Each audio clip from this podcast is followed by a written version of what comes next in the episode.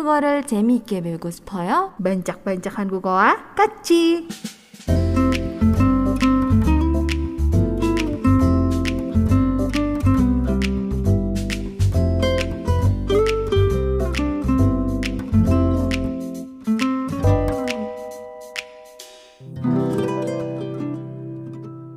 Sekarang aku akan membagikan tentang mata uang Korea Selatan. Tenang, tidak akan mengajar tata bahasa karena nanti akan bikin tersesat. Aku dikasih tugas untuk bagiin mata uang Korea Selatan sama Junsi. Oke, jadi mata uang resmi di negara penghasil ginseng terbaik ini dikenal dengan nama won. Ya, W O N, won. Kalau misalnya kalian ingat salah satu personil Super Junior, namanya kan si Won. Nah, Won. Kata Won sendiri merupakan serapan dari kata bahasa Inggris sebenarnya, yaitu round, yang berarti bulat. Um, kata itu digunakan untuk menggambarkan bentuk uang logam perak dari Spanyol ataupun Amerika. Nah, pasalnya di abad enam belas sampai sembilan belas, logam perak tersebut sangat umum digunakan untuk transaksi perdagangan di Asia, Eropa, dan juga Amerika.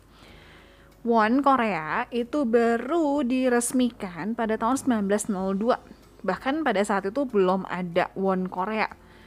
Uh, won Korea Utara sama won Korea Selatan gitu. Karena dua negara itu ceritanya masih bersatu di tahun seribu sembilan ratus dua.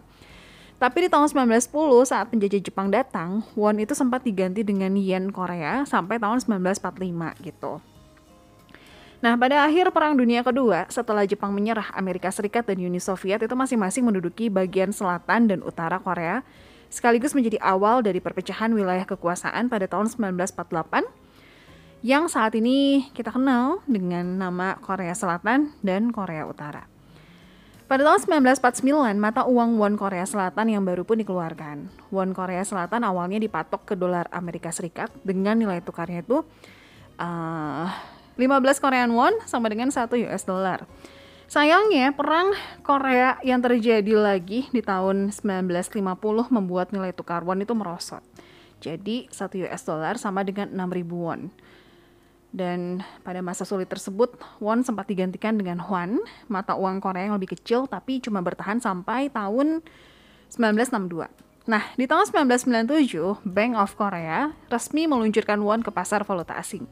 Ini membuat nilai won Korea Selatan itu menguat dari sebelumnya dan bahkan bertahan sampai sekarang ya. Setelah mengetahui sejarah tentang won, kita juga perlu belajar tentang fakta-fakta menarik yang belum banyak orang tahu tentang won. Yuk, aku bagiin yuk. Fakta yang pertama, won coin akan dihapuskan. Jadi seiring dengan perkembangan zaman, transaksi keuangan di Korea Selatan mulai berubah ya, dari cash jadi elektronik. Kita pun sebenarnya pelan-pelan sudah mulai tergantikan ya. Kayaknya anak-anak muda zaman sekarang itu pada cashless. Kalau saya ada cash nggak, ada cash nggak, panik sendiri gitu. Karena kita kebanyakan uh, sekarang ini juga transaksi itu kalau nggak pakai kartu, ya langsung dari handphone kan. Nah, begitupun dengan di Korea ya. Hal inilah kemudian menimbulkan wacana bahwa Bank of Korea akan menarik peredaran uang koin. Rencana tersebut mulai mengemuka di tahun dua ribu tujuh belas silam, di mana sejak dua puluh April dua ribu tujuh belas, daripada menerima recehan koin, para pelanggan di toko tertentu bisa mendapatkan uang kembalian dalam bentuk penambahan saldo pada kartu prabayar, seperti misalnya kartu transportasi. Dengan demikian, menurut Bank of Korea, pelanggan tidak perlu membawa uang kembalian berupa koin setelah membayar tunai dengan uang kertas. Seperti yang dilaporkan oleh Korea Herald, hampir dua per tiga penduduk di survei Bank of Korea mengaku tidak lagi mengantongi uang logam. Bahkan setengah dari seluruh responden mendukung rencana pemerintah untuk meniadakan uang koin. Salah satu pendorong langkah tersebut adalah biaya memproduksi koin dibandingkan uh, dibanding dengan nilai logam yang sebenarnya. Koin sepuluh won misalnya ya, itu bernilai seratus tujuh belas rupiah. Adapun koin dengan nilai nominal terbesar adalah lima ratus won yang setara dengan lima ribu delapan ratus tujuh puluh dua rupiah. Data dari Bank of Korea menunjukkan negara menghabiskan lima puluh tiga koma tujuh miliar won atau enam ratus tiga puluh koma delapan miliar rupiah untuk memproduksi koin di tahun dua ribu enam belas.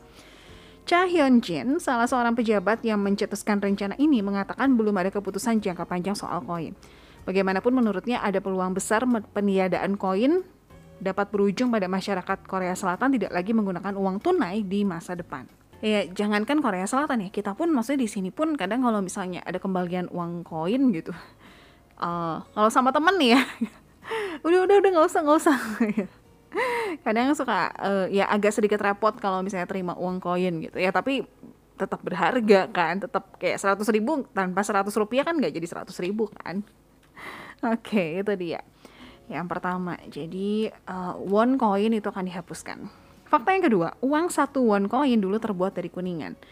Nah, umumnya uang saat ini terbuat dari tembaga ataupun aluminium, termasuk salah satunya koin satu won. Tapi siapa sangka, ternyata ya dulu koin satu won itu terbuat dari kuningan. Nah, penggantian ini dinilai karena bahan aluminium itu lebih murah dalam hal produksi. Oke, berikutnya fakta yang ketiga, pencetak won pertama bukanlah bank sentralnya. Jadi kita tahu bahwa yang bertugas mencetak uang adalah bank sentral. Di Korea, Bank of Korea lah yang memiliki wewenang ini. Tapi ternyata, tahu nggak pendengar, kalau justru yang pertama kali mencetak won itu bukanlah Bank of Korea, melainkan Bank of Joseon. Bank of Joseon itu mencetak sepuluh won dan seratus won kertas pada tahun seribu sembilan ratus empat puluh enam. Uh, lalu di tahun seribu sembilan ratus empat puluh sembilan mereka mencetak lima won dan seribu won kertas. Barulah di tahun seribu sembilan ratus lima puluh Bank of Korea ditunjuk sebagai bank sentral yang uh, mulai menjalankan tugasnya untuk mencetak uang kertas. Oke, sekarang fakta yang keempat, karakteristik uang kertas Korea Selatan.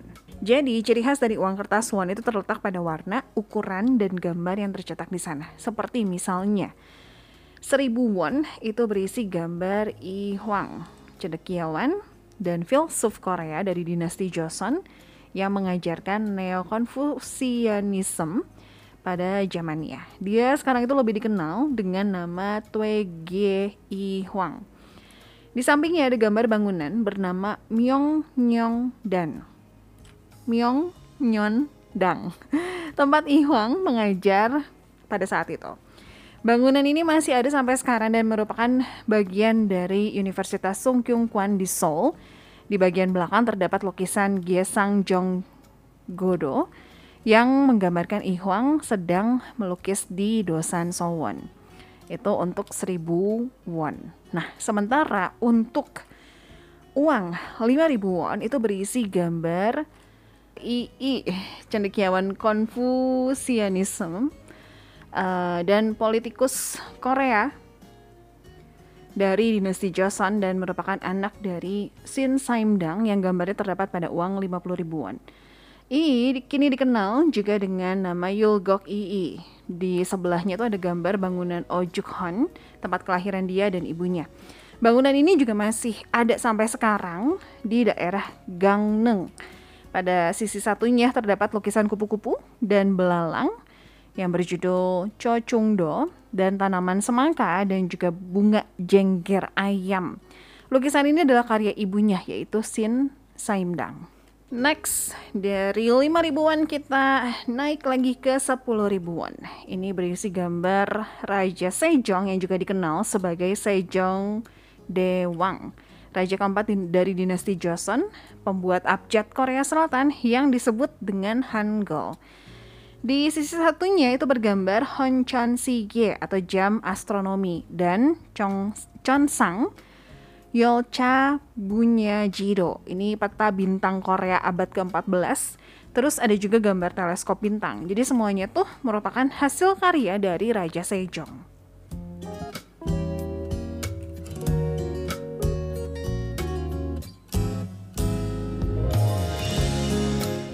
Terus kita naik lagi ke lima puluh ribu won. Ini berisi gambar Sin Saimdang, perempuan pelukis dan sastrawan Korea yang terkenal akan hasil karya kaligrafi dan lukisannya pada sekitar awal tahun seribu lima ratus.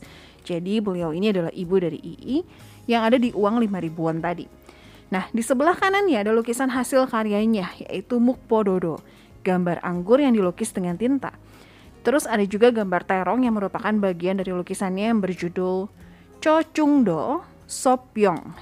Pada satu sisi Di sisi satunya lagi, yaitu terdapat lukisannya yang berjudul Wolmedo dan juga Pungjukdo. Lukisan ini posisinya itu vertikal, jadi uangnya itu harus diputar sembilan puluh derajat ke kiri untuk melihat uh, gambar lukisannya gitu. Ada satu fakta lagi, jadi kalau misalnya kamu punya uh, uang kertas Korea Selatan, terus kamu tumpuk nih jadi satu gitu. Nah, akan terlihat perbedaan ukuran panjang kertasnya. Jadi nominal uang seribuan itu lebih pendek dibandingkan nilai uang di atasnya. Semakin besar nilai uang tersebut, semakin panjang ukurannya. Gitu. Jadi kamu jangan bingung ketika kamu kumpulin jadi satu, kok ukurannya beda-beda ya? Kan kalau misalnya di Indonesia sama tuh kan semua ya. dua ribu, lima ribu, sepuluh ribu, dua puluh ribu, lima puluh ribu, seratus ribu kan panjangnya sama kan?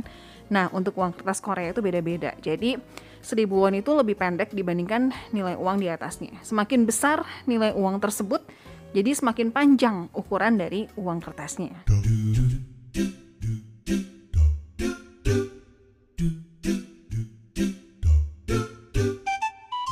청취자 여러분, 감사합니다. 반짝반짝 한국어는 여기까지입니다.